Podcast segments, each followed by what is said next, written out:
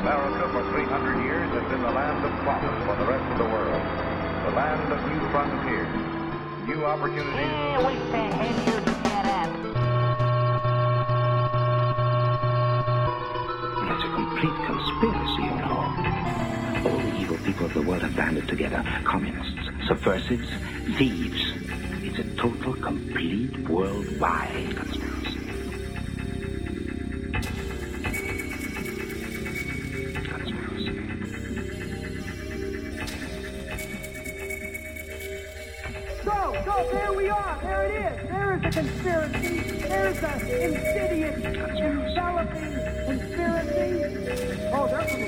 Yes, there will. There will come a morning when these men have taken over your home, they've taken over your daughter, they'll be sitting right there on your doorstep. I'll tell you a couple of stories about fraud. The Bohemian Club. The, as you say, the Bohemian Club? That's where all those rich Republicans go up and stand naked against redwood trees, right? I've never been to the Bohemian Club, but you ought to go. It'd be good for you. Get some fresh air. Hello and welcome to Tank Riot, recorded live before an imaginary audience. This is episode 55, and it's all about conspiracies, part three. Yes. So, we're going to start it off with Sputnik. Thank you. I also should mention Victor is here, and Hello. I'm Tor. So, Sputnik, give us a good kickoff with conspiracies. There are so many, as both of you know. We've covered this in episodes 10 and 31. And, you know, we're doing it again for the double nickel. Okay, sure. We might be getting a little bit more obscure on some of these because I think we've covered the biggies JFK, UFOs, Bigfoot. Oh, I got to say this Not landing on the moon. not landing on the moon. And you know that X does go behind the astronaut. I don't I care what anybody that. says, but I'm not going to say it to Buzz Aldrin because he kicked the last guy's ass. You asked him. But Listeners, do not confront do, Buzz do not get on Buzz's bad side. It's ugly. I got to tell you though, last night I was watching a new Monster Quest. This is kind of a uh, cryptozoology Mm-hmm. update, and they were doing the chupacabra, which is at, was actually fairly cool. It's a You know- Mexican, Uh, Puerto Rican, Puerto Rican kind of thing. But you mean theirs is like this kind of bipedal weird creature. Chupacabra. Whereas the one that they find like in the United States kind of looks like almost like a hyena. It's got these really big canine teeth and, and like this weird skin, like beyond mange or whatever. But what I think is so funny is that it's sponsored by um, Jack Link's uh, beef jerky treats, Made which from is real chupacabra. well, no, but it, they, they do the messing with Sasquatch series, Yep. which I Oh. find hilarious. Like they got the new one where the, the guys, you know, shake up a soda can and give it to Sasquatch, and he hoses himself, and then they try to get away in the in the golf cart, and, they, Yep. and he knocks it over. I just, man, I die every time that's on. But I digress.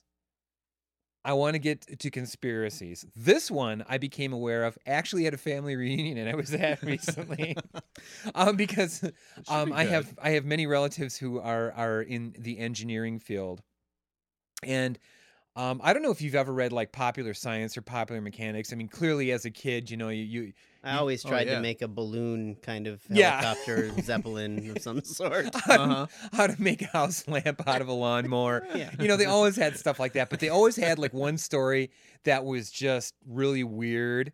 And well, now in in the the newer issues, so my my brother in law actually had a, a bunch of them, and one of the latest ones had this story in it about HAARP, um, High Frequency Active Auroral Research Program Okay. and it was fascinating. So I started I started looking at it and I thought, oh my God, this is actually fairly intriguing. So of course I, I did some research on the interweb as the kids call it. And it's um it's actually this thirty million dollar project that's in um it's about two hundred miles east of Anchorage, Alaska. And the issue is is that okay, it's kind of like Project Elf which you know here in Sconnie Nation we had to deal with because you know it's like you know uh, extremely low frequency waves is what it stands for, Yeah. and what it was You're meant. giving to- me cancer. I'm putting on my tinfoil hat. That's right, and and many right. did. Yeah. but the point the point of Elf was is that they were trying to communicate with submerged submarines, you know, who are on patrol uh, on in our uh, planetary oceans, guarding against uh, the encroaching communist menace. Well, HAARP is kind of you know, there's no one really knows what it's for. And that's what's weird because it was specifically built in Alaska for for very for various reasons. It's supposed to have, you know, this this correct magnetic resonance. So there's all these theories about it. Uh, one that so, so so essentially you can think of it as this this huge, it it just beams um a, a gigawatt of power into the ionosphere, which, as you know, is is uh, essentially what causes. Well, I mean, you know, cosmic radiation, either you know the aurora borealis Right. and so forth. Uh, solar flares can cause problems in communication and so forth. Right. So throwing a lot of radiation into the ionosphere is probably not a great idea. But what they're uh, again, the official military response is is that it's it's for communication with submerged submarines and you know blah blah blah. little blah. bounce back, right? Yeah, but I mean they they really beam a lot of power at a very high range um in into the ionosphere. So they they have like 180 towers, 72 feet high, and there's like this high power, high frequency phased array radio transmitter, and it can send in the uh, 2.5 to 10 megahertz frequency range at more than three gigawatts of power. That's a lot. With the capability of beaching 40,000 Uh-huh. dolphins. Hey, I mean, but th- so that's the thing. So That's like Back to the Future level power.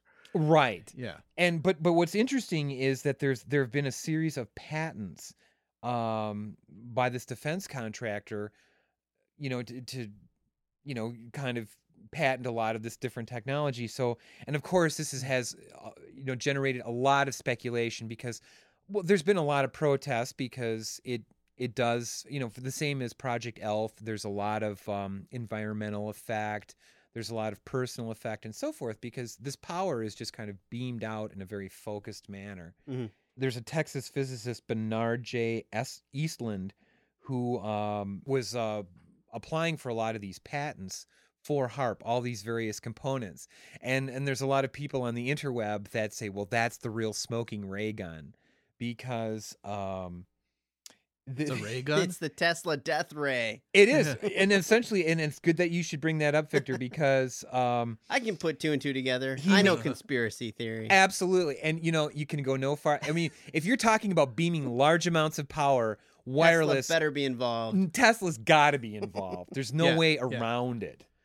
So, um, so that, like I say, again, the reasons that they built it, um, it's it's described as a high frequency ionospheric heater, and uh, it was built in Alaska because the magnetic field lines which extended desirable altitudes for the invention intersect the Earth in Alaska. So essentially, this this would affect things planet wide, and all the theories just go all over the place. Like Right. it's uh, weather control, it- weather as an offensive weapon, that it can affect um, brain waves, you know, mind control. Wasn't that a Max Fleischer Superman cartoon with the, the beam going up to the clouds? I, and- in fact, I think it was. yeah, I mean, I Probably think it's they in got the, the idea. It's in the subconscious of the culture that you can control the weather by beaming ions. Well, this this I mean, what's interesting is that um, the military for years during the Cold War worked on over the horizon radar, and this is like a thousand times more powerful.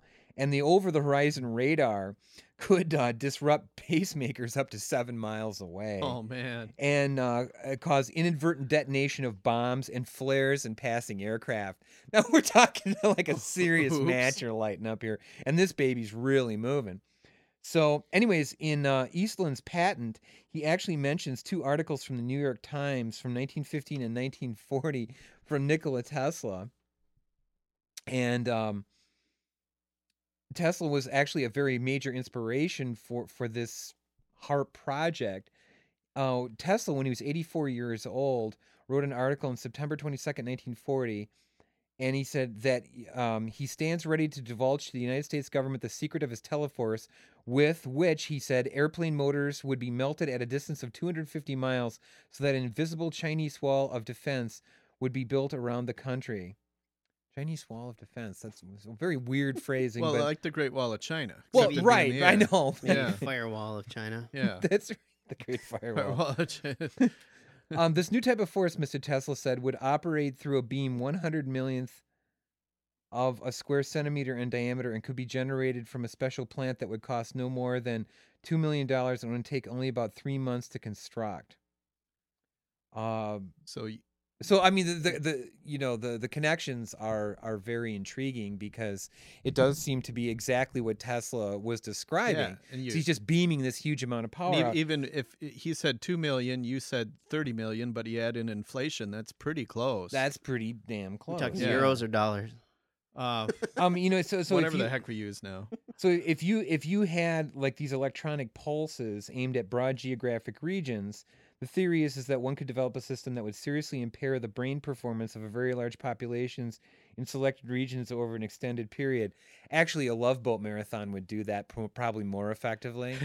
but I, you know, nonetheless, the point is is that um, another theory, and this is my favorite one, is that it's used because when when HAARP is fired off, there seems to be um, a rise in UFO sightings. Like they're Aurora attracting them, or they're Or yeah. or they're or they're using it as a communications means. Oh. Hmm. So I think I mean you got it all in this one. Or maybe they're maybe the UFOs are invisible, but when they fire that off, their their cloaking devices fail. Exact. Oh, There you go. no, it's, you need- it's more like, Yeah. like Almost it like works- a tachyon beam. Yeah, exactly. like the aurora borealis is a function of a, a solar storm basically and if Yeah. you're sending out some kind of pulse or doing something you could be setting off lights in the sky that look really Oh yeah. So this thing is like this huge array. I mean, if you can just think of it, you know, it's like this huge Tesla coil, and they're just beaming this stuff out there. So HAARP's got it all. It's got uh, Tesla, mind control, um, UFOs. It's all there. other websites that people could go to that are that are more uh, influential on the heart Just type in H A A R P. and you'll get Man, you'll yeah, all right you'll Google a ton. all right excellent tor do you have one or are you Uh, sure. Uh, now, what I wanted to talk about was not necessarily a single conspiracy, but a particular conspiracy theorist Go. that you may find on the internet. His name is Lieutenant Eric Shine, and he's a merchant marine uh, graduate of Kings Point Academy, which is, uh, you know, like that the- like an online degree no, it, it's it's like Phoenix University. i'm a lieutenant and i'm a corporal in the uh, you know yeah, it, it's it's, it's where they make basket. the Cracker Jacks boxes, but no, actually, it, it's it's a um, it's a federal, uh, you know, it's a government kind of college university, just as West Point or Annapolis is, you know, for the Army Sure. and, and the Navy. oh right. so this is for the Merchant Marine. Incidentally, I think during the Clinton administration, they actually talked about shutting this place down. So I think there's a little. The merchant mariners are. They maybe don't quite get the respect that they think they deserve, which might kind of. Hey, they they move the material uh, wartime and peacetime. you right. know? I mean, uh, they and they should get respect, okay i'll but- give them respect sorry but I. I I They've think- added a lot of verses to the Barnacle Bill the Sailor Yeah. song. Yeah. Oh, okay. That um but I think since they're almost invisible as far as the the national thought. I mean, you always hear about the Navy and the Army and the Marines and everything like that. But you almost never hear about the Merchant Marines. or the coast guard Yeah. That's true. Yeah. And exactly. they keep they keep us safe. That's right.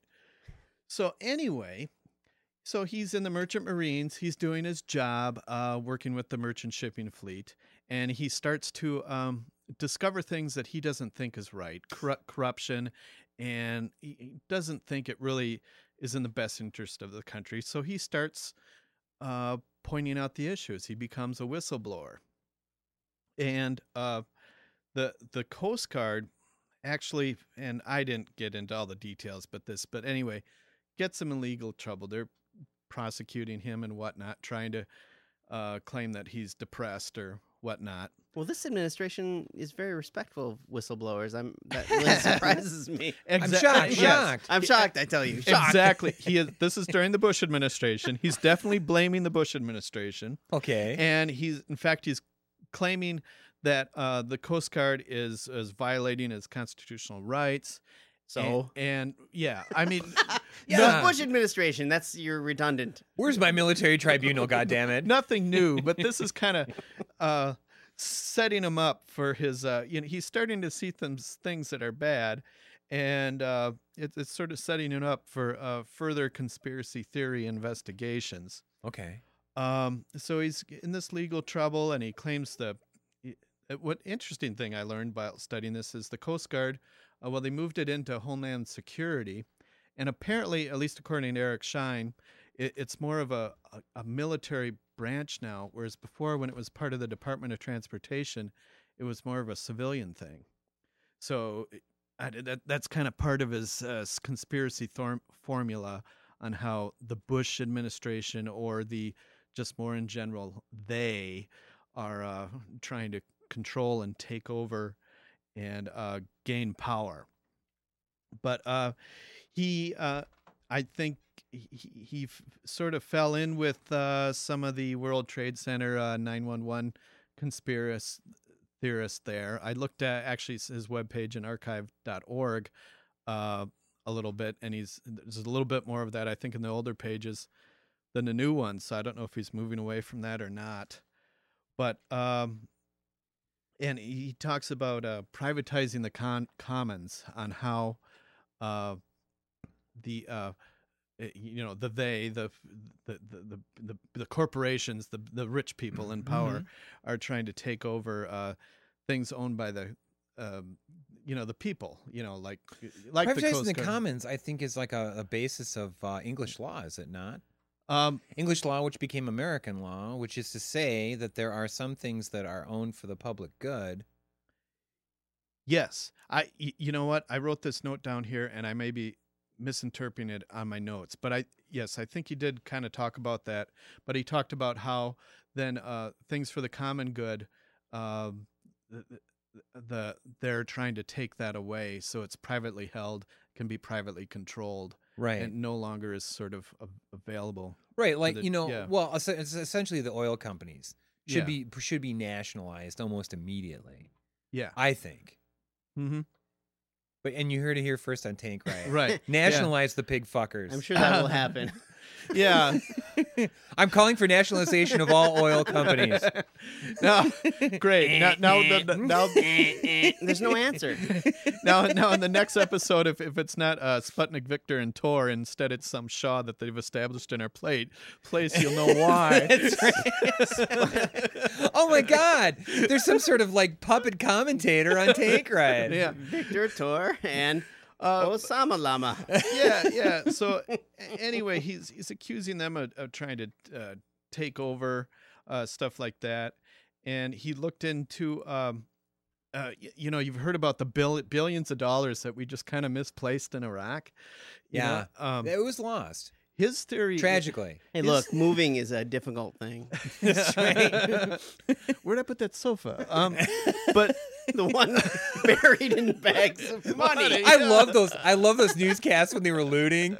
I mean, man, if it was nailed down, like they actually took an air conditioner that was on a roof of a building and they're like moving it down the street. It's like, Hey, looting Well, will happen. It was interesting you mentioned looting because he claims those billions of dollars uh, were used. They essentially let the Iraqis loot everything, and uh, wow, maybe including even their had, own cash. maybe even had people working for us help the looters Sweet. and take it out, sell it on the black market, and that's we used the the billions to uh, help sell all this stuff on the black market. And then we had Oh. private individuals, you know, the they, the the rich people, whatever, uh, collected uh, all the profits and made you know huge amounts of money. Isn't the CIA making enough from crack sales? Say, you know what? I, Um, I think crack is losing its popularity a bit. um, I'm I, th- I Not think among crack addicts. I Crack think it's very popular It's among very the young popular. kids these days. Really? Okay. In the burbs. to be honest, I haven't seen the recent stats, Well, in the, so I in, really the, don't in know. the Midwest, meth is actually a pretty big problem. Um, you know, above Yeah. and beyond crack, meth is easier to easier to create and easier to Mm-hmm. do. That's true. So, And there's a uh, lot of people around here with soft teeth already, so it's hard to tell. Did I mention Mhm. we're podcasting from tropical Madison, Wisconsin? In the Yeah. heart of Sconnie Nation. Thank That's you. That's right. Thank you. But oh, oh, by the way, um, I wanted to also bring this up. Toward speaking of Iraq, I don't know if you saw this Mhm. recent news story talking about Blackwater Security has now decided uh, they're out of the mercenary business, and um, I think they're I don't know like helping puppies now They're or dandelions Oh, and okay. daisies. something. Well, good for I mean, them. you know, it's kind of like when they said, "Oh, we closed the School of Americas," when in fact they just moved it. yeah, yeah. Or Area 51. Well, it's, no, it's not Nevada now. It's in Utah. I, it's hard to hate Protected those by a guys, though, Mormon because human wall. They're doing a really good job at what they do. yeah. It's Yeah. just the fact that they were hired in the first place. Oh, I It's know. a little bit of No kidding. Yeah. I mean, yeah. these guys actually are crazy and Yeah. and wow, They are now now to be known as brown water. Or what? brown. Oh, good one. If it's yellow, let it mellow. If it's brown, flush it down. For all you California people out there. That's right. I think you know who you are. yeah. um, but he, he also mentioned that now the the deal with the merchant marine is uh, the flags that uh, ex, uh, the ships that accept the, the subsidy and fl- fly the American flag, they get a, a federal subsidy, and the deal is they just go about their business shipping the goods during peacetime, but then during wartime, they um, are, are sort of taken over and uh, reassigned to the military uh, endeavor, whatever it happens to be, to you know ship supplies Sure. as needed. So, and that's why they get a, a subsidy to do that. And and traditionally, this is you know American owned, American built, uh, you know American crews, you know good American ships. Uh, but nowadays, the uh, and this is I think part of the corruption that bothered him. Now we're getting foreign owned ships that are getting the merchant marine subsidy. So there's a I don't know what. what- So, like, we're getting like these crappy old tankers, is what you're well, saying? You know, I don't like- know about the quality of the ships, but it's it's it's not restricted to just U.S. owned Oh, right. ships anymore. So, like, any scow will do. yeah, yeah. So it, it it so it makes you wonder. It doesn't make you uh, wonder. It makes you think. Yeah, what's know- what's the motivation for the subsidy? Are we really? Are they? Is someone in in the government trying to just you know ship money to one of their buddies and? Yeah. Denmark or Or something? It's like money laundering, Or yeah, is the yeah. American economy tanking so badly that it's like I'm thinking about buying a Japanese car because I don't want to get a gas guzzling super. well, Hummer. yeah. Well, Yeah. not to mention, we're, we're like So- no longer a producer nation. We're not a producer. I mean, and so, Right. so essentially, all we're doing is is and, and- imitating what was produced, you know, two years ago in foreign countries anyway, yeah, and we don't you know, make that at many. twice the price. and we're such you know bourgeois, egocentric, yuppie assholes that of course we don't we're not service oriented. So essentially, all we're selling is our culture or the dream or the impression of our culture. Right. So, well, I mean that's that's everywhere outside of Sconnie Nation. I mean that shit doesn't happen here. We don't we don't cotton to that. Oh no. Oh, geez, no. Oh gosh. I was just saying the other for, day, uh, you know, it it looks like- like, it could snow. I was like, Bill. Except for where is it? Uh, Mequon and West Allis or yeah. yeah, okay. Life Habitat Unit 1, Mequon. yeah, but he also um, Don't forget White Folks Bay. I, I actually I, I heard him on uh Not just for white folks anymore. and I didn't get to hear the whole thing so I'm not sure how it ended but I heard him on on uh, uh one of the Mike Malloy uh, Mike Malloy shows radio shows he called in yeah. and uh and and, and then that show and I didn't get to hear the ending so I don't know how it ended but uh he was talking about um the Walker family you know the George Herbert Walker Bush yes. And The of- Bush, there's a of great good that- book on that on the Bush Walker dynasty. yeah Yeah. So uh, apparently, there's, uh, you know, perhaps you should read the book, but there's a whole lot going on that, like way back into history. Yes. Yeah, I mean, they they were like these families that actually not only retained but made money after the crash in 29. I mean, because they Oh. were like diversifying even then. It's kind of creepy. so they kind of maybe knew it was coming, or These are something. Yeah. long-term members of the Bohemian Club. Could be Skull and Oh, Bones, is, yes, or yes, you know there. whatever Bavarian Illuminati. Yeah. You know, Well, Bilderbergers. so this is uh, You got, you got you name dropping bastard. Name dropping. hey, speaking about name dropping, on uh, Eric Shine's website, yes. he actually has some videos that you can watch, Oh. and he has one where he interviews Ed Asner. Oh, Nice. yeah. oh, Mr. Grant. yeah. So they, they talk about all the He's the old enough to have some strong opinions. He Yeah, yes. he does. He does. He's a well-known leftist. Yep. Is BJ Honeycutt there? BJ Honeycutt. I, oh did, God, I don't he would think he's be. got him yet. Yeah. no death penalty. I was like what Dennis Miller said to him though on uh, Bill Maher's show. He goes, "You know, I look at you and I see you're a very intelligent, very compassionate man, but I'm sorry, I still got to say it. There's some people you got to pull the lever twice on just to make sure." Oh, Well, the, the and then kind of the main reason I bring up Eric Shine is because he's you know he's this merchant marine lieutenant, and Right. he's pretty grounded in facts and most of the things he's talking about. Wesley Clark.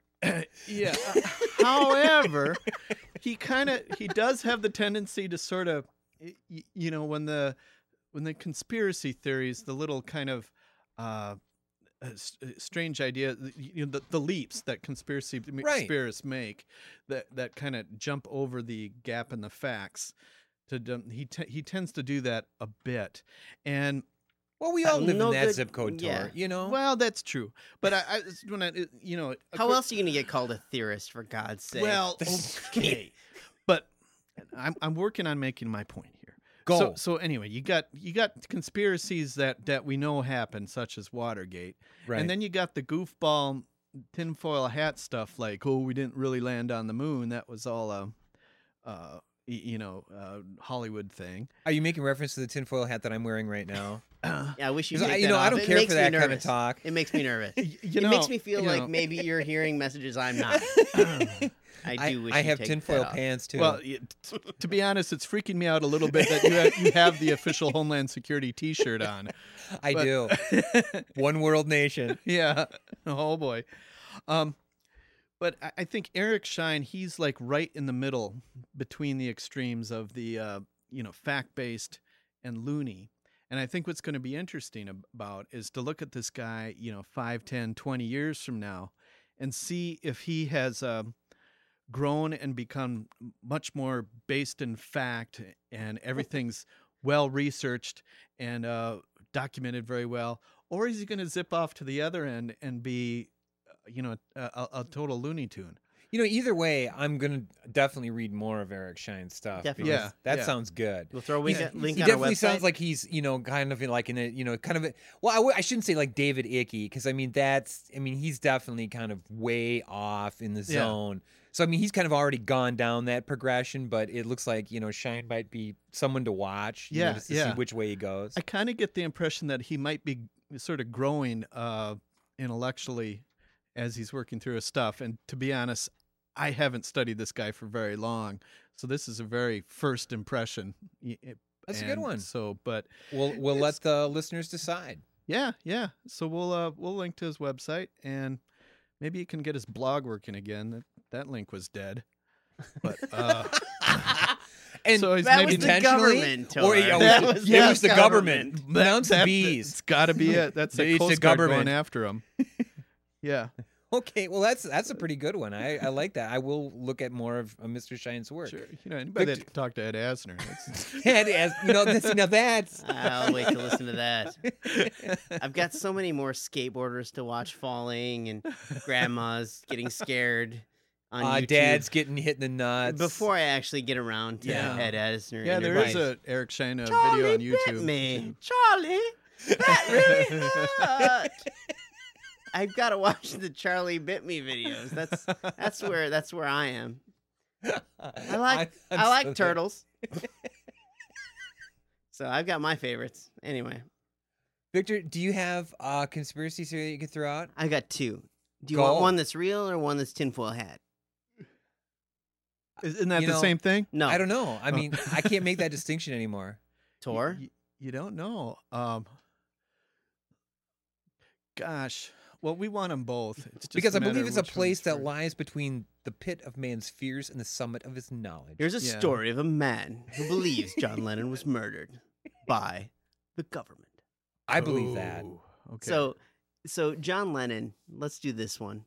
John Lennon was indeed murdered, and this was in 1980, and Yep. a lot of people knew that he was being followed by the FBI and he was being tracked by the government, and they attempted to. I think it was Nixon who attempted to get him deported. Right. Uh, revoke his visa. Yeah, so so there was a lot of pressure because he's such a leftist hippie He was. freak, He was. and I loved him, and he was awesome. Um, but indeed, he was my favorite Beatle, in fact. yes, except for Clarence. I the mean, unknown Beatle. The when, they, hidden when they were the Clarences, I think they did their best the work. fifth Beatle. The fifth Beatle. yeah, and then they kicked Kind of like out. some of George's stuff Yeah. too. Oh yeah, no, yeah. John, Yeah. George, Ringo, and I'm you know I'm not even going to mention Paul. oh come on. I'm on! j- no, I'm not going to. All right, whatever. Paul's a great musician. Anyway, anyway, Obla di bla da. Anyway. so this all right, so he was murdered and uh, a conspiracy quickly developed around him. But it wasn't a real conspiracy because the guy who shot him, Mark David Chapman, Yeah. shot him in the back four times, well, five, but he missed once and in front of Yoko Ono and several on you onlookers, bystanders, and then he sat down and he read Catcher in the Rye until the police showed up Wow. and arrested him. And you know, Mark David Chapman's been in jail forever, ever since. So And- clearly he's the murderer, but who hired him? well, no, no, Is no, that- no. no? is it like is it like no, Lee no, Harvey no. Oswald? Was he merely a patsy? No, no, no. So, Oh. according to the theory uh, on the website uh, www.lennonmurdertruth.com. Oh, sweet! I want a T-shirt that says that. No, you don't. I'm. I, I mean, it's it's really disappointing because this is a conspiracy theory that is truly grassroots. Uh, started by a guy named Steve Lightfoot. Uh, he lives in Santa Rosa, California. Originally born in Montana. Um, he'd been reading the newspaper around the time of John Lennon's uh, death. So this guy came up with a theory that while reading the news, um, Mark David Chapman didn't actually kill John Lennon, but by watching a clip of a picture in the paper that showed Mark getting a, a signature from John Lennon in front of the Dakota on the way to a recording studio. Uh, and then that evening, when he came back, Mark shot him and killed him in the back.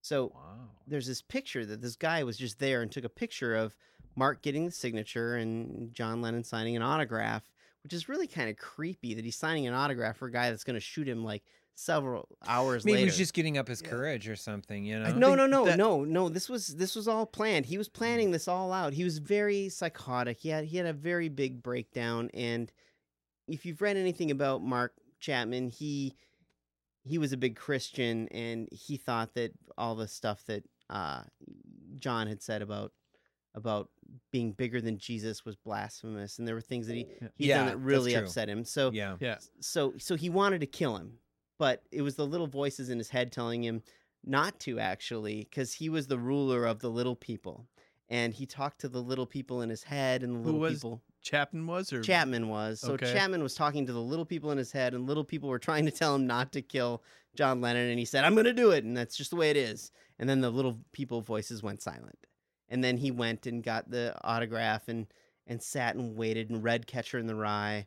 And then uh, when they sh- you know when they returned shot him and then sat down and finished the book and turned in the book as evidence to the police saying yes I, i've done it and here's my it's it's had an inscription written in it saying this is my statement. This will explain everything. In- Wow. in, the catcher in the rye. And he identified with holden caulfield especially about people being phonies. So he kind of killed john lennon because he thought he was a phony. But the conspiracy theory starts with the photograph that was taken of Mark David Chapman. And the theorist says that it doesn't look like Chapman, it looks like Stephen King.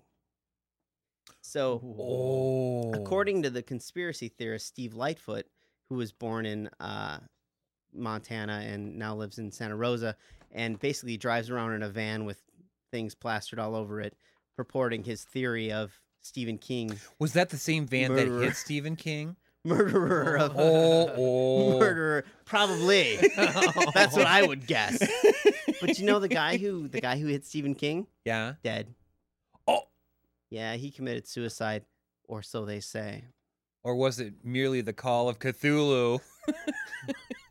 It's all a government conspiracy. know. But anyway, the the guy um, has gone on this long campaign because when he was reading the news, um, Stephen King had written Firestarter. So Firestarter was just picking up, and the press was writing all about Firestarter and all about Reagan in 1980. And so he was Oh. hearing about Nixon and Reagan and Stephen King, and he would go through the editorial pages of the newspapers and connect the dots from editorial comments in such a weird way to think that Stephen King was somehow involved because he looked like Mark David Chapman in the picture getting his autograph. So he put two and two together and has been fighting for years to connect the story so that it's obvious that the government is sending secret codes in Time and Newsweek and People magazine telling us that the government in a great conspiracy killed John Lennon while uh, Mark David Chapman was a patsy who didn't actually do it, uh, but Stephen King did it, and Mark David Chapman was waiting in a jail cell to confess. And after Stephen King killed John Lennon, uh, they fake arrested Stephen King and brought him in, and then and then switched him with Mark David Chapman, who confessed to everything. oh my god. Yeah, and it's totally That's I love that Wow. one. all right, it's totally and absolutely ridiculous. But here's an example from the letters to the editor page. Uh, oh no. and now the public picks up the thread. what's what's what's really great is is, is uh, he he had uh, I I don't know what magazine this is from, but he had circled the end of this letter is about uh, you know a soldier fighting, and he says, you know, I complete my second year of college. Mark my words, I don't mind fighting for my country, and Mark is circled. But I hope those who make such vital decisions will use utmost wisdom. Corporal Roger Chapman, which is circled. And then you go a couple letters forward, and then the next, you know, few letters forward is the end of it says, you know, let us become cognizant of the difference between direction and uh, imposition. Signed David V. King. And then he circled David V. King, and then he connected Mark from Mark My Words to Chapman in the signature My to David V. King. And so obviously it's a secret message. So Who wrote that letter to the editor? Uh, uh, first one was written by Corporal Roger Chapman. The next one was written by David V. King. And it had This one nothing to- totally wins a prize for the most obscure conspiracy Yeah. theory I ever had, I had, on a, Dank I had a lot And- of trouble following this. Oh my god! Did they even were they even writing about the Lennon murder? No, Or they were writing about they were writing about the war and the war, uh, the previous wars in uh, the election and the non-acceptance of So of the current it, it's president. just like the Bible code people. You know, It's- you get a enough Bible words code. together, you can circle enough things Yeah. that say something. Yeah, so this is a classic code Yeah. conspiracy where the government is leaving. But but here's the thing: why would the government, if the government was working with Stephen King to kill John Lennon using Mark David Chapman, why would they throw codes in U.S. News and World Report or whatever? well, they wouldn't. That's the thing. I know that's Yeah. why Well, I that's love probably- code conspiracy. That's probably people that were in on it, but didn't had a conscience that they were trying to, you know, clean. And then and he goes on in great detail to go through Stephen King's works, which would be a mighty feat because you know Stephen King's works are are bleak and murderous and sometimes very very dark. I'm a huge fan of Stephen King's horror. And so I've read pretty much all of these things, but he quotes Salem's Lot many, many times. Wow. And he quotes the Dead Zone, which is about um assassination of a presidential Sure. nominee, basically. And so you you're taking an author whose whose coin of the realm is murder and death right. and violence. Easy target. Yeah, and and you're you're saying, well, look, look in this novel about murder and death. He says this, and he do, does these nice little quotes of Stephen King's works, and it's just way too much effort for a conspiracy theory that's absolutely pathetic. Where where it's a code conspiracy, and that's a tinfoil hat conspiracy that I, That that I was wanted to bring Yeah. to the front. I Well, I think Stephen King also was quoted mm-hmm. as saying, "I'm. That spells moon." He's the originator of M O O N. That spells moon. Name that film, dear listener. The Trash Can Man will send you a prize. No. That's right. At feedback at tankriot.com. For the love of God, let us know. Hey, um, do you want to do another round of conspiracy theories or should we go to a movie review or Well, we could take a quick break for a movie review. Do you have a movie in mind? Victor, why don't you tell us about The Dark Knight? You know, I'm sick of The Dark Knight. No, I'm not really. You know, overrated. You know what the best part of The Dark Knight was? Go. the Watchmen trailer. Ooh. I gotta tell you that the Watchmen trailer is fantastic, and you should check it out if you can.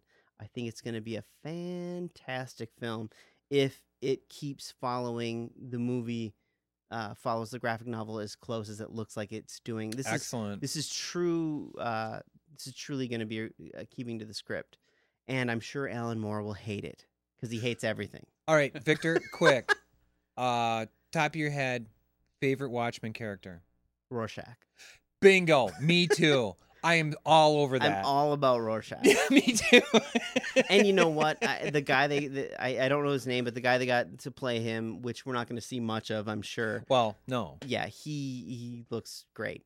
He looks great. Sweet. And and the other characters, uh, Ozymandias and uh, Ooh. the owl, and uh, it, it, it just looks great. Oh, It looks when I I'm saw this excited. when I saw this preview on the big screen. I did the giant like arms out. Hey, everybody, shut up! I, I've got to see this. Yeah. I was I was really and, and, and people were like confused in the theater about what is this and i'm watching every frame of it to me as a watchmen fan Oh yeah. it's it's my all-time favorite well, it's like it's like novel. V for Vendetta. I mean, you know, when this one even comes better out, just even better well, I know. I mean, the Yeah. Wachowskis. Yeah. Okay, this is probably, arguably, yeah this is a this is a huge make or break for comic book films but you know right. I loved Iron Man. I thought Iron Man was a really great film. I thought the Hulk was okay. And when I saw Batman, honestly, I thought it was a really, really great film on a par with Iron Man. And everyone's been it's the hype that that, that is a little bit Well, Heath. Ledger too. I mean, it's his last film, Yeah. and you know, Yeah. they take the acting in a much better direction here.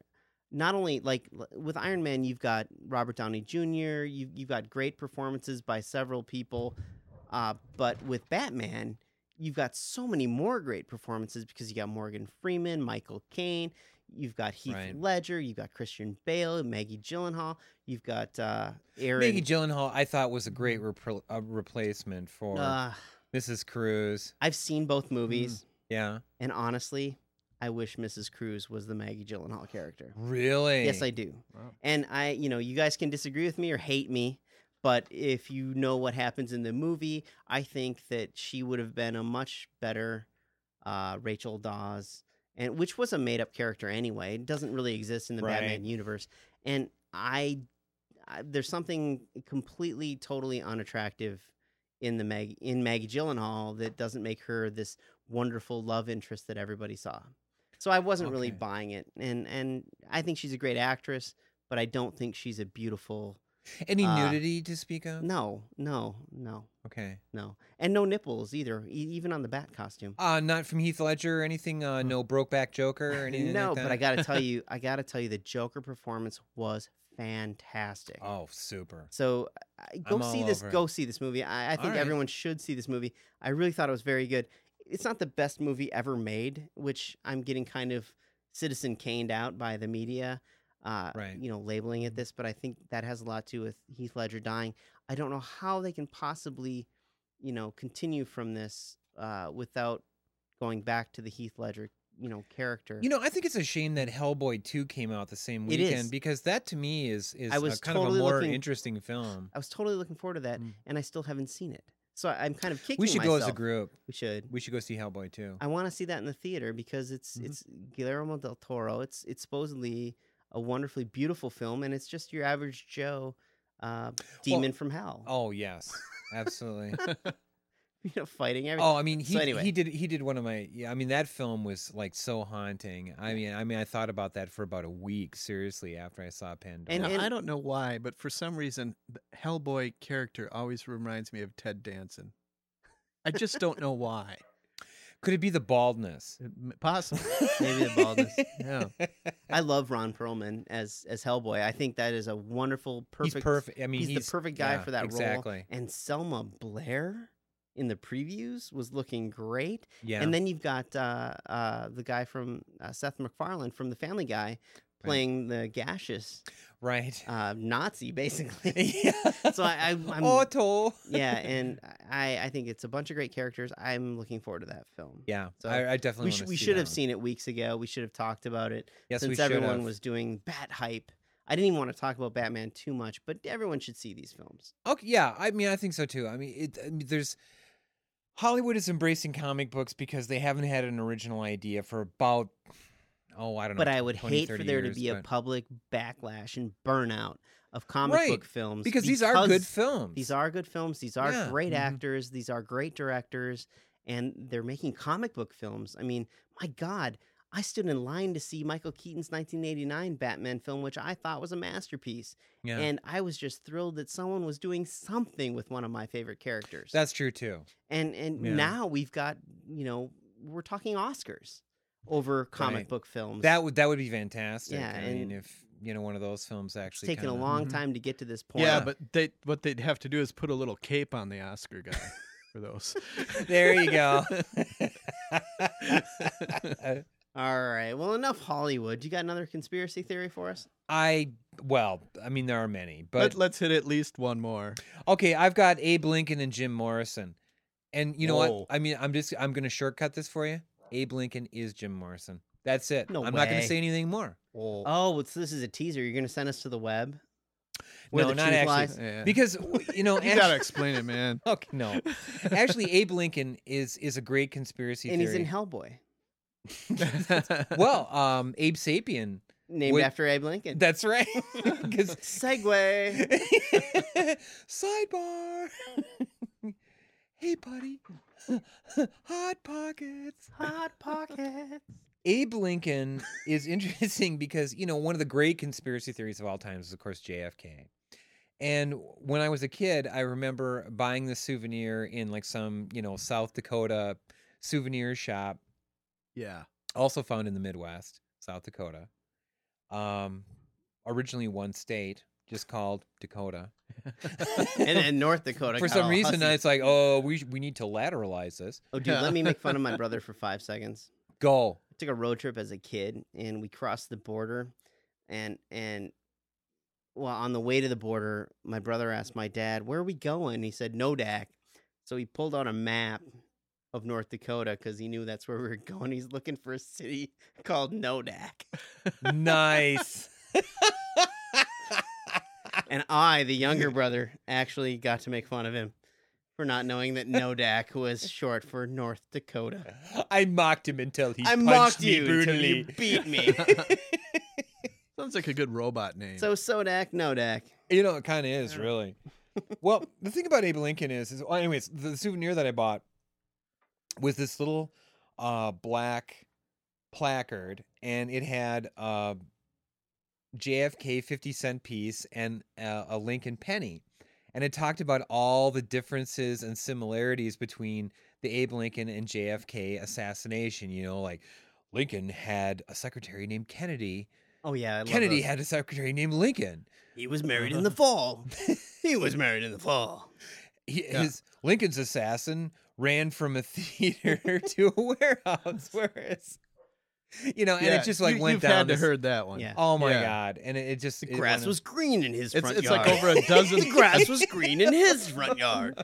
No, It's better than that. I mean, there's like a dozen things. Oh it's yeah, with I mean it just goes Johnson and on everything. and on. Yeah, yeah, yeah. Oh, exactly. You know, he you know he had a vice president. Um, Lincoln had a vice president named Johnson. So did Kennedy. you know, Yeah. and- and- oh Jesus! It just yeah, and it, I I think I may have it still somewhere, and if I do, I will. I might I may make it a prize. If you send it to 12 of your friends by email, then Bill Gates Yeah, will send you a million dollars. Yeah, yeah.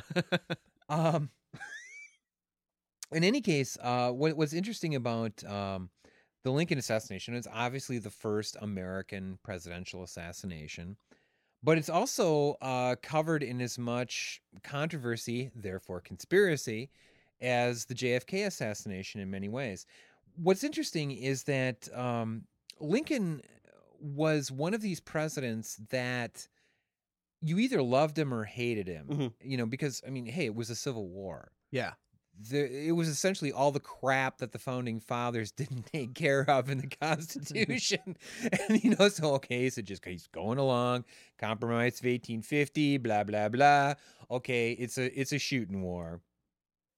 Well, in these days, you could actually walk up to the White House and say, "Hey, where's the president at? You know, I want to talk to him." I mean, you you could literally Mhm. do that. And yeah I think um, it was like that even into the 20th century. Yeah, pretty Had much. A little better access, yeah. I mean, after the first couple assassinations, you know, I Yeah, think I think things got a little tight. But but uh, you know, in Lincoln's time, you could. In fact, I mean, that's how Battle Hymn of the Republic was written. It was that they had all these Union armies, or uh, you know, troops and so forth, right by, you know, the Capitol, the White House, and everything. And that's you know how the song was written and so forth. What's interesting is like Lincoln too. The the the Civil War wasn't a war so much i mean there was a lot of casualties obviously from from you know the brutality of it because they were using like what 53 caliber bullets minie balls they called them even today's medicine couldn't save a leg or an arm or whatever. So every battlefield had its dying trees where they would just like pull people in and they would just you know just to die essentially. And um but be, even before that happened, a lot of people died just because they were all pulled from rural areas and they were put in one area, no sanitation, you know, nothing, Yeah. and So one little infectious disease. that right just- wiped everyone else. So, th- Yeah. so he created this group, you know, like army pathology, whatever. And and there's they've been this like little group that just keeps collecting germs. In fact, they have like the 1918 Spanish influenza. H1N5, is that what that is? Or- No, that's the Oh, bird oh, that's flu. the bird no. Yeah. that's Which- the big one. actually is they it's H five N one is in a lab in uh in Madison in University of Research Park. Sweet. Yeah. Awesome. So uh, we own it. we got it here, Sconnie Nation. yeah, yeah, which uh I'm digressing huge though. I got to get back on track. But what it came down to was is that Booth, John Wilkes Booth, who was the assassin. I mean, he walked right up into Ford's Theater, which I've seen in Washington, and took this little flintlock and Right. and shot this little lead minie ball, which you know, smooth bore, right up against his head. And there was like no bodyguards, no nothing, and all the uh, bridges were completely open out of Mhm. Washington. So it looked really suspicious. I mean, just like JFK, a lot of th- you know people were panicked. They didn't know what to do. Things weren't locked down and so forth. But this is like a little known historical fact. This is again, I'm sidebarring, but there was a lot of violence, like just pure vicious violence after Lincoln was assassinated. People, there was this uh, just one incident where um, in Washington there was this hotel, and um, I believe, in fact, it was called the Hotel Washington, and they. This guy ran down the street and he was all out of breath. He said, "Oh my God, the president's been killed! The president's been killed!" And of course, you know, Washington being in Maryland, I mean, it's kind of a southern state. Somebody pipes up and says, Well, it's about time they killed that abolitionist. This Union soldier stands up. Now, you got to understand, this is like a crowded, you know, bar restaurant, pulls out his piece, blows the guy's brains all against the back wall. Nothing is said. For the next six months, I mean, people were like hanged, beaten, you know, killed all over. If you said the wrong thing or did not show enough grief, it was ugly, man. so, I mean, th- this is what the period of time we're talking about. Wow, it kind of. I, I remember when I was in junior high, I heard stories about the principal just turning his back to a fight because the kid deserved it. Yeah. You had it coming, you little punk. so it sounds like that sort of thing. So other than that, Mrs. Lincoln, how was the play? Yeah, what's the play? oh my god! And she slowly descended into madness. But I mean, there were there was a lot of things that were very suspicious about it. I mean, for one, you know, uh, Booth. It, I mean, it took him like a full week to track down Booth to this barn. And I mean, the man broke his foot when he jumped from the presidential box to the stage, and you know, did the famous, you know, sic semper tyrannis. You know, Yeah, that was a little weird. That Yeah. he, I'm gonna jump onto the stage from the booth here and break my leg, and well, it's like what they're saying about Not all Obama. You know, because because is he pronounces it PC. Pakistan. yeah, You know, multi-culti tutti frutti, I believe is the phrase that's been used on the interweb. So, you know, there you are. But they tracked him down to this barn. So here, you know, first off, the guy's got a bum foot. They can't find him. Really? Seriously? Is it that hard? And they track him down to a barn. There's this big shootout one of the guys gets the idea, hey, let's burn the barn down while they're all still in there. That'll make him come out. That'll make him come out. But out. how does this turn into a conspiracy theory then? It Well, was the a con- conspiracy. The conspiracy theory is is that Booth, for several months, if not years, there was some suspicion that in fact he might have been a Confederate spy, and in fact that the assassination itself might have been the last act of the Confederate, you know, now defunct Confederate government. oh. There, um, Booth did in fact have a diary. Um, well, see, there there were several members of Lincoln's own cabinet that really hated him. Skull and Bones. No, no, there was no skull and bone. Although you know, I'm sure Yeah, you never know. that's right. Stonecutters, something like that. There was. I'm just name dropping Stone again. cutters. Nice, nice. Couldn't Freemason it. Simpsons reference. You do that every time. he was um uh Booth actually tried to to kidnap and tried to shoot Lincoln many times before. The- you know, and it was like, you know, going dude, by- it's like everyone he's knows going by who you with a are. carriage. Bam! God, missed he him actually shot the again. stove uh, pipe hat right off of Lincoln's head. You know, earlier. He did? Yeah, Oh my he God. shot the hat, and it's like, but see, I mean, That's a warning shot off the bow. it's, Really. it's it's it's a diff- yeah, tick tick tick. yeah. Oh, Oh, clock's man. ticking Yeah, there. we're not talking Lee Harvey Oswald. Well, actually, yes, we are. Lee Harvey Oswald actually shot at General Walker and wounded him. And the Dallas police were puzzled, you know, months before. In fact, Oswald had taken a crack at a public personage, you know. Just for shits and You know. giggles. So, Well, it's like, you know, now if the World Trade Center was bombed before the 9 11 attacks, they Which would it have had a was clue. in the Oh, that's 90s. right. It was. holy which- Ned. But yet they didn't beef up security at all, really. So, Well, there's a conspiracy theory waiting to happen. yeah. uh, Oh, let's not go there. Let's, go not- back let's to go Lincoln. back to 1865, if we may. Um, so Booth had a, you know, one of one of the people that really hated Lincoln and probably had the most to benefit from his death was um, his Secretary of War Edward Stanton.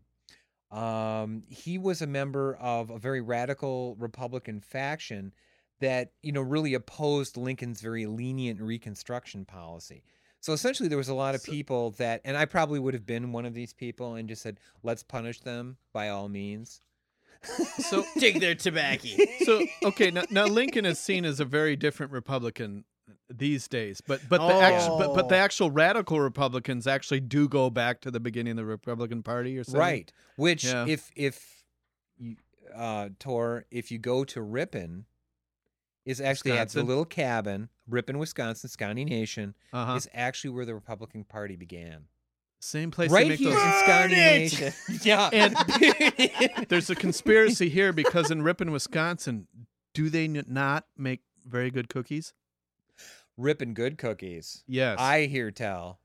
What's really in those cookies, huh? I don't know. Maybe Broken that's- glass, Maybe, acid. Maybe it's maybe maybe it's not Kool Aid. As we talked about in a much Maybe earlier episode, the Republican Party has changed much, much, much over the last.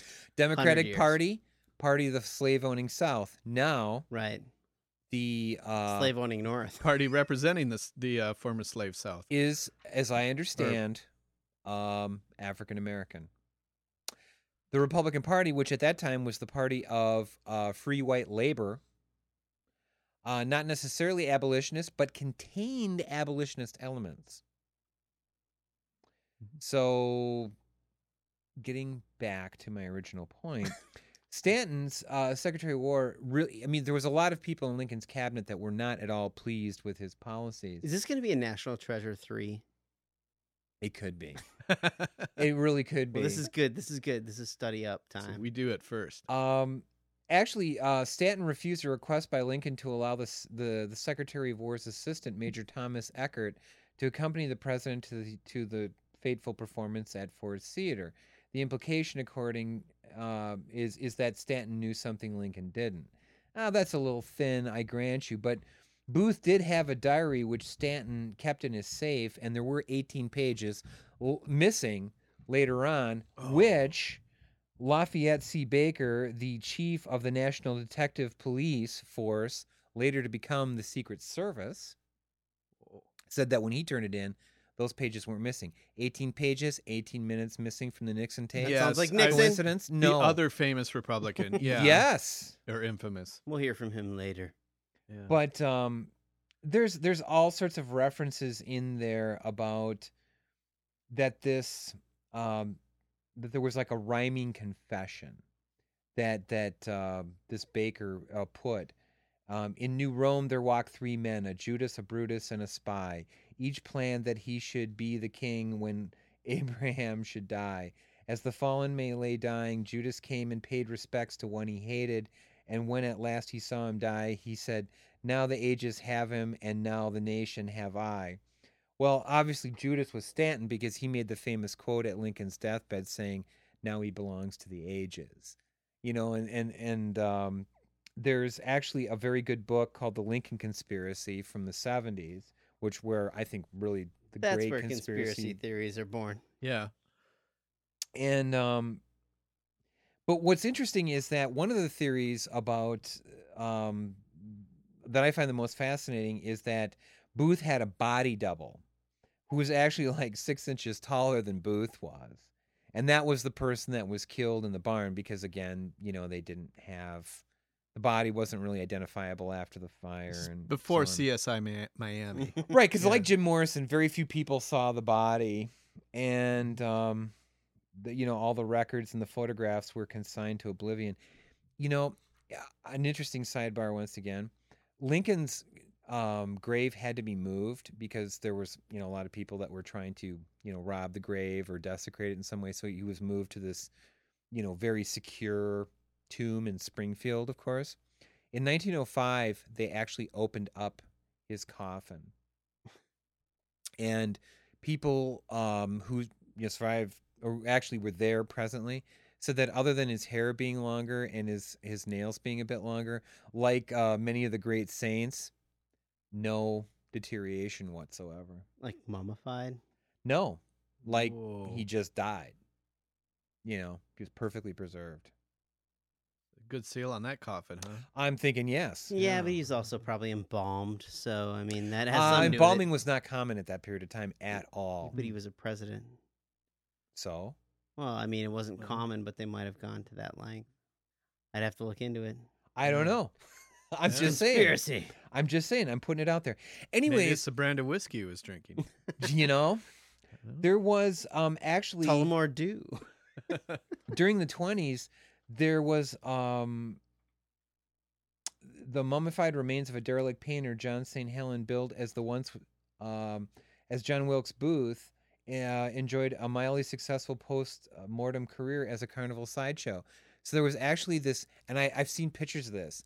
It, the the body was painted gold and sitting in a chair, and it's supposed to be John Wilkes Booth. Hmm. And so there, you know, there were there was all these theories that you know it was the South, it was the North, it was Southern sympathizers within the North, it was Northern Northerners who hated Lincoln and didn't really like where he was going with Reconstruction. So there was still a lot of bitterness, and there's a lot of theories going around about you know who really was responsible for Lincoln's assassination. I would say on an equal par as the Magic Bullet and the Mafia and Castro Mhm. and and the Soviets are with um, JFK. So Now, it probably was just Booth shooting Lincoln. Right. There was uh, an accomplice to Booth, and I'm not sure how many. Was there just one or maybe a few no, others? there were several that actually worked with Booth, and they they tried to kill um, Stanton, Seward, and and other so um, Yeah. high cabinet officials because the idea was is that they were actually going to take over the government. Okay. So, So- it was a conspiracy to. It it, it, it had that feel to it. Yeah. Plus, too, you have to realize that the Civil War. I mean, it you, you didn't really have instant communications like you have now, so there were factions, guerrilla factions, and and actually formal military factions of the South that fought on for six months or more. Mhm. So it's not like the Civil War was truly over. Yeah. So Can't turn it off like a light switch. not in, by any means. And there's, eh, to be honest, there's still some people fighting the Civil War. I mean, oh, uh, uh, if if one travels to the south and you'll see bumper stickers on their pick 'em up trucks that say secession, it's the right thing to do. Yeah, yeah. Uh-huh. yeah. Uh huh. All right. Well, I've got conspiracy theories to talk about, but we're out of time. Oh. So we're gonna have to do another episode of conspiracy theories. And if you some have point. some conspiracy theories that are your particular favorite, or you'd like to hear us talk about, please let us know at feedback at tankriot.com. in the meantime, uh, we're gonna do a couple of viewer mail things, um, and we also are gonna explain what Bill Clinton was talking about at the beginning of the episode with a roving report from cinema-suicide.com at the end of the episode. So first off, Tor, you've got an email. Yes, we got an email from David. And this conspiracy inv- involves Bigfoot and the famous Bigfoot film, the color film that you always uh, see on TV on your Bigfoot episodes. Patterson Gimlin, Yeah. the Patterson film. Uh huh. well, anyway, um, David writes in, and uh, apparently someone has written an article uh, claiming that the, the Patterson and Gimli or whoever these people are, uh, it's the names are not on the tip of my tongue. Uh, actually, the day before they shot that video, they got in a fight with a Bigfoot clan and uh, actually may have killed some of them in self defense. How did you know they weren't just hillbillies? The Bigfoots or the people shooting the Bigfoots? Either or. Uh, Yeah, I I don't I to, to be honest I didn't read the article, he was but this is something that I think our, our viewers should look he was into. referring to us to uh, cryptomundo.com. yes, the website. Which, uh, uh, we will throw the link on our show notes page, which will be episode 55 of Definitely. tankriot.com. And I read it, and seriously, what they're talking about is that the Bigfoot is walking with a limp and coming from a pool, and the pool might be red, uh, maybe Oh. not, uh, but uh, they were they were saying that that maybe they had killed Bigfoots when there was a big big feet fight and uh, buried them, and then this Bigfoot had come back to dig up the Bigfoot Yeah, that were buried there. you know, and in a This way, is, like so weird. in a way, this makes perfect sense. Let's say you you know you just in a way, this makes perfect sense. you you just Yeah. out, you, It's you're just, Just out, enough. It's rational. Yeah, you're just out camping with the guys, you know, and uh, maybe going hunting or whatever these guys are doing. You get attacked by Bigfoots. They start throwing stones at you and stuff like that, and you're scared for your life. Fucking So- shoot them. So you take them out, That's right. and you but you're thinking, And then you're like, wow, that looks like a human. I better bury it. At least kneecap them. yeah, yeah, but you're thinking, you know, Maybe I just killed some hillbilly. that's Bigfoot. Very big furry hillbilly.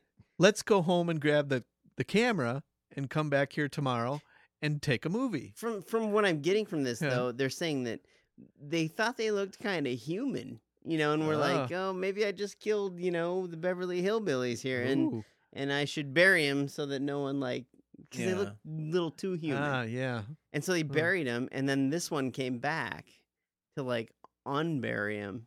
That's kind of sad, though, don't you think? And then there's there's a whole kind of like sounds to a yeah. uh, it- it sounds like part two to Deliverance. it, uh, it, it sounds weird. Deliverance. I'm not sure how you mean that. part two. Well, because they they anyway Well, they they and They're then they- soft and pink like a then- Bigfoot. then they caught the Bigfoot. the whole and they idea is they forced were the hiding Bigfoot the to bodies bend so they wouldn't over. get in trouble. Squeal, Bigfoot, squeal. Well, I think that's enough of the Bigfoot conspiracy. If we get more oh facts on it, we'll give an update. I have one from Charles.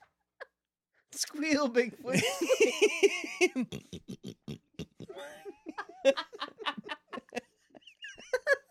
Oh yeah, we're multifaceted here in Sconnie Nation. We can do livestock sounds. Um, right, said he's talking uh, about our our, our uh, episode eleven, our forty years of Star Trek. So I want to say, great show. I'm a Star Trek fan, not a Trekkie. Now, see, I know there's like this uh, schism between Trekkies and Trekkers. Fucking tra- wait, which one am I? Well, I'm more of a Trekkie, which is to say, like running home after school, getting really high, and watching like classic Trek. Sure. That's to me what a Trekker, a Trekkie is. What's a A trekker? Is like when you go to your job at the copy shop and co- co- copy shop and, and you want to be referred to as commander. you go to McDonald's and uh, order make your value meal order in Klingon. Oh yeah, I'm a Trekkie. Um. Uh. Anyways, I do agree. Farscape uh does kick Stargate's ass. It does totally and completely. Stargate, or as I like to call it, so gay one. And some people from you know after Farscape was short-sightedly canceled, uh, Oh. some characters moved over to Stargate. Anyways, he he asked about a Christopher Lee movie, and you know, honestly, we've Throw this one to the listeners. yeah, all right.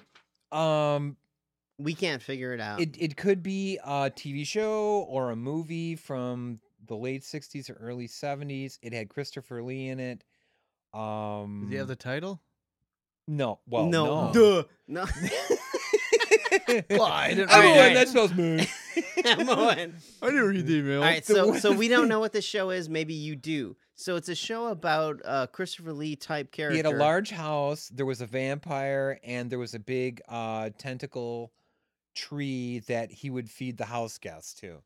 I'm drawing a blank on that one. It Yeah. could be like a Hammer film. I don't know. Yeah, and, and Christopher Lee was in a bunch of stuff. But you know, if you know the film, let us know at feedback at tankriot.com. We'd love to figure this one out because I. Mm-hmm. And I if don't any one know of you film say itself. Wicker Man, don't make me come out there. Yeah, we'll come out there. it's not one of those Dracula films either. Oh, I did get an email from. Uh, oh God, I'm gonna do it again. This is from Jürgen Guter, and Well, he's thanks for not giving me that one. Germany.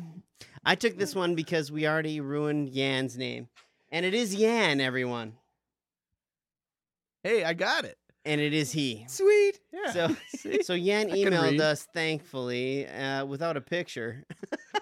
Although uh, Sputnik asked for one. Anyway, Jurgen, and I'm hope I, I'm not ruining your name.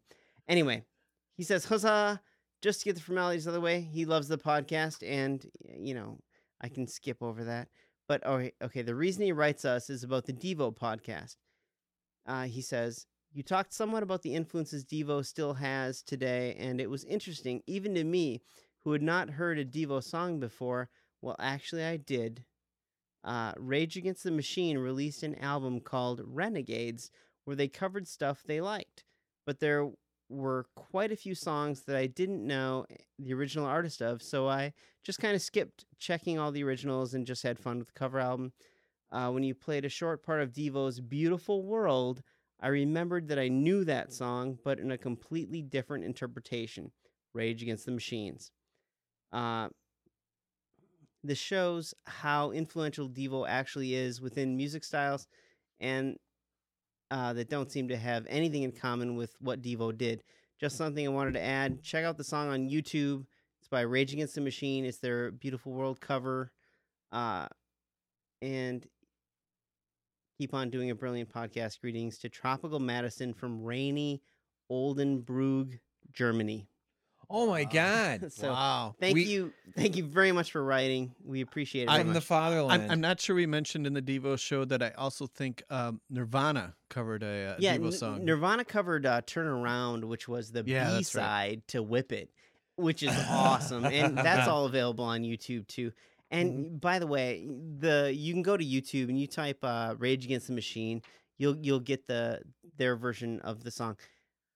Korn, on the other hand, I don't think we mentioned Korn. Uh, ripped off De-Evolution completely, really, without giving any credit to Devo. And Devo That doesn't own blows. De-Evolution, but Korn, come on, give a throwback, throw him a bone, give him some credit. no kidding. Because if you're a Korn fan out there and you've never heard of Devo and you're, you know, bitching about Devo, uh, yeah, slow it down a little bit and check out the source material because Korn was doing a de-evolution material song that basically was referencing Devo up, down, and sideways, but they weren't they weren't giving him credit.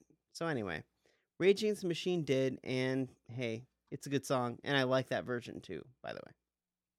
So All right. Well, let us know what you think um, at feedback at tankriot.com. We will be back um, with some new topics Please suggest some if you have some. We have a roving reporter Yes, we do. at the end of this episode. This will be a Roving long robot episode. reporter.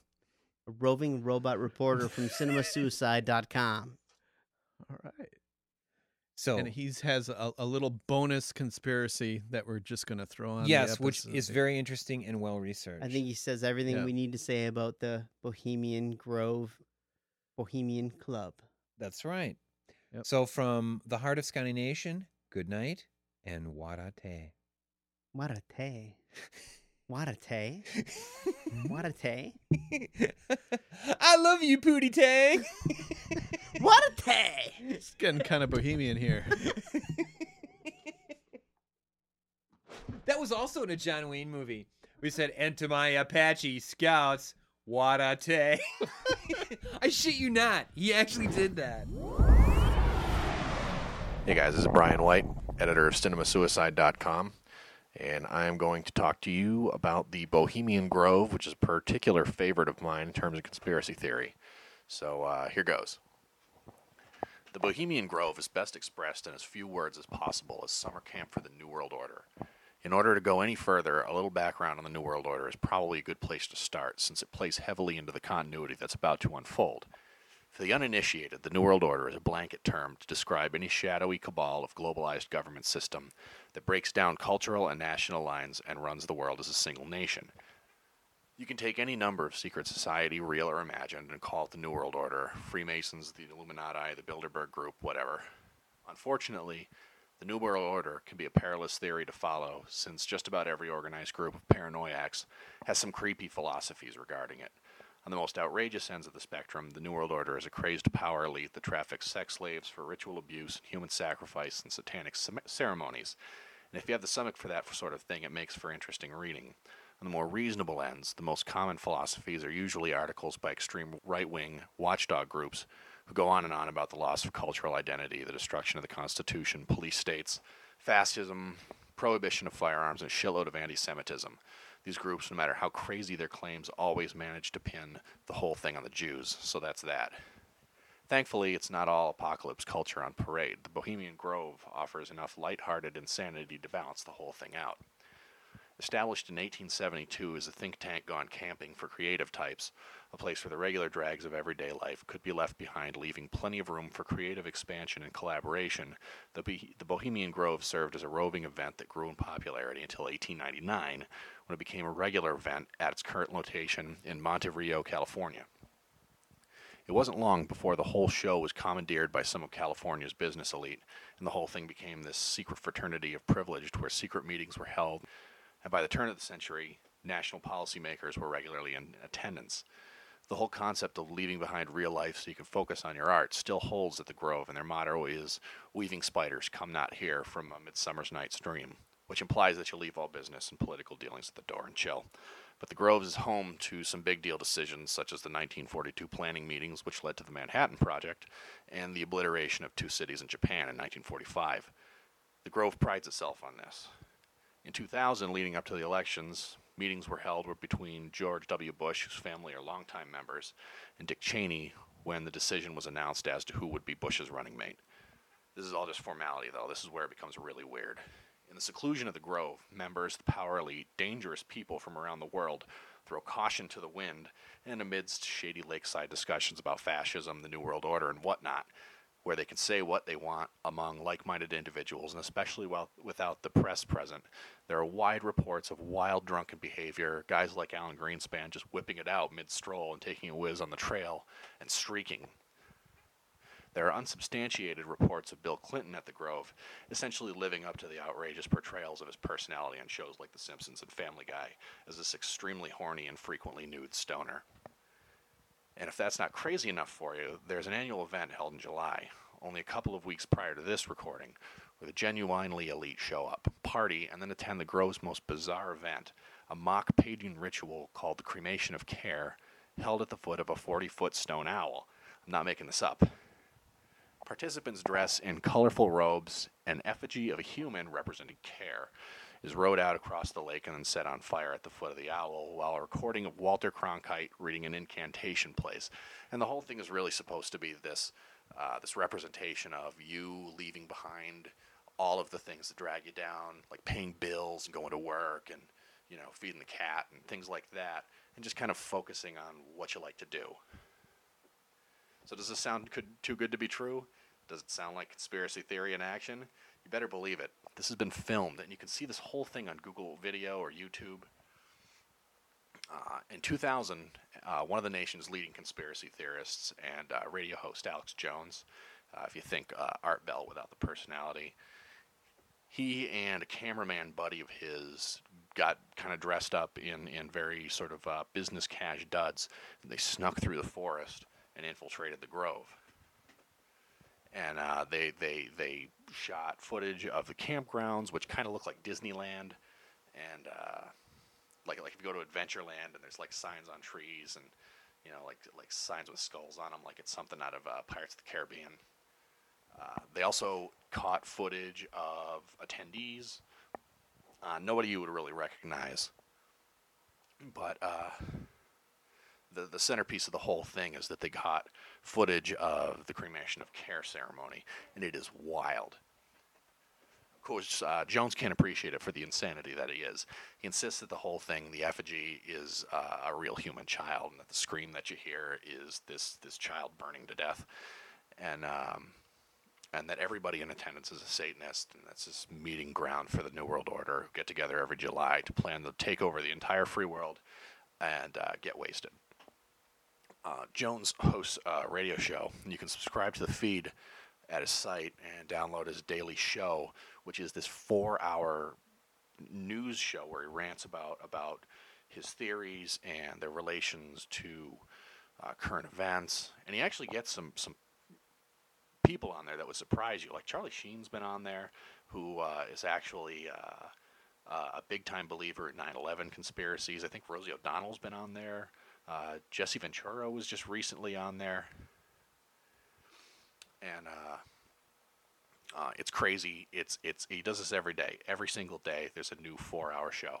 Uh, he's also a friend of filmmaker Richard Linklater and appears in The Waking Life. Uh, he's a scene in a guy in a car with a huge bullhorn on the top, and he just rants on and on. He's also uh, has a cameo in A Scanner Darkly. His his whole shtick is um, shouting at federal buildings and Ground Zero through a bullhorn about 9/11 conspiracy theories and the New World Order. My particular favorite story of the Grove is from 2002 when Richard McCaslin, the Phantom Patriot, loaded himself up with weapons body armor, uh, which he painted the Phantom Patriot across in red paint. He also wore this rubber skull mask. He wandered through the woods. He also had uh, like like assault weapons and, and explosives. He wandered through the woods uh, where he got lost, and and eventually he, he found his way to the to the Grove, but um, he was six months early for the big July event, and nobody was there. The place was empty. So he just kind of wandered around. I mean, he was exhausted and very hungry, and I guess for uh, a few hours he, he found his way into one of the uh, one of the cabins and just crashed out for a few hours, and then he got up and he tried to blow up the owl, but uh, he couldn't get the explosives to work, and so he left some passage from uh, Leviticus at the foot of it, and then he tried to set fire to the mess hall, but um, the sprinkler system put it out, and by this point, he'd, he'd made enough of a ruckus that the cops showed off, and there was a brief standoff, and uh, he was eventually taken off to jail, and he had a uh, like a psychiatrist assigned to him. I mean, it's really, really ridiculous, and and his whole his whole intentions where he was expecting to go there and just find this like wild orgy and like ritual child abuse and and and Satanism, and uh, you know, of course, he found none of that, and he was inspired by Alex Jones's documentary. So when it comes to the Grove, the claims of Satanism and orgies probably aren't true, but there is something to be feared when it comes to a place like that that gives powerful people, presently at the center of great controversy, a place to get together and speak frankly about public policy in the absence of the press. What happens at the Bohemian Grove stays at the Bohemian Grove. So uh, there are some notable members, like, um, let's see, uh, there are uh, George H.W. Bush and son uh, Dick Cheney, Dwight Eisenhower, Gerald Ford, uh, Newt Gingrich, Alan Greenspan, uh, Henry Kissinger, Nixon, Reagan, Caspar Weinberger, William Randolph Hearst, So, to close, I offer this quote about the Grove from regular attendee Richard Milhous Nixon. It is the faggiest goddamn thing you could ever imagine. The San Francisco crowd that goes in there, it's just terrible. I can't even shake hands with anybody from San Francisco.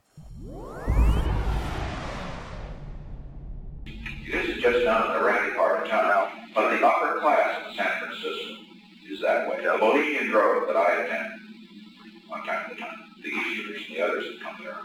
But it is the most faggy goddamn thing you will ever, ever imagine in San Francisco crowd it's just terrible. I mean, I don't want to shake hands with anybody San Francisco. It's a complete conspiracy, you know. All the evil people of the world have banded together communists, subversives, thieves. It's a total, complete, worldwide. Conspiracy.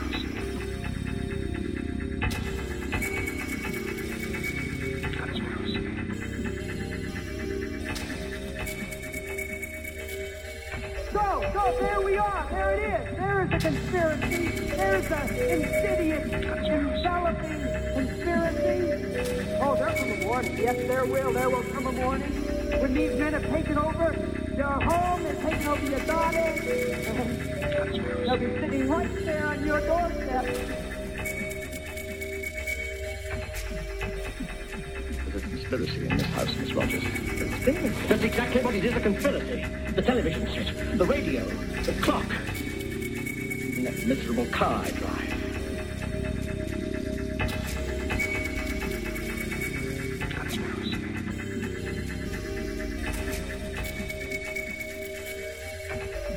I can no longer sit back and allow communist infiltration, communist indoctrination,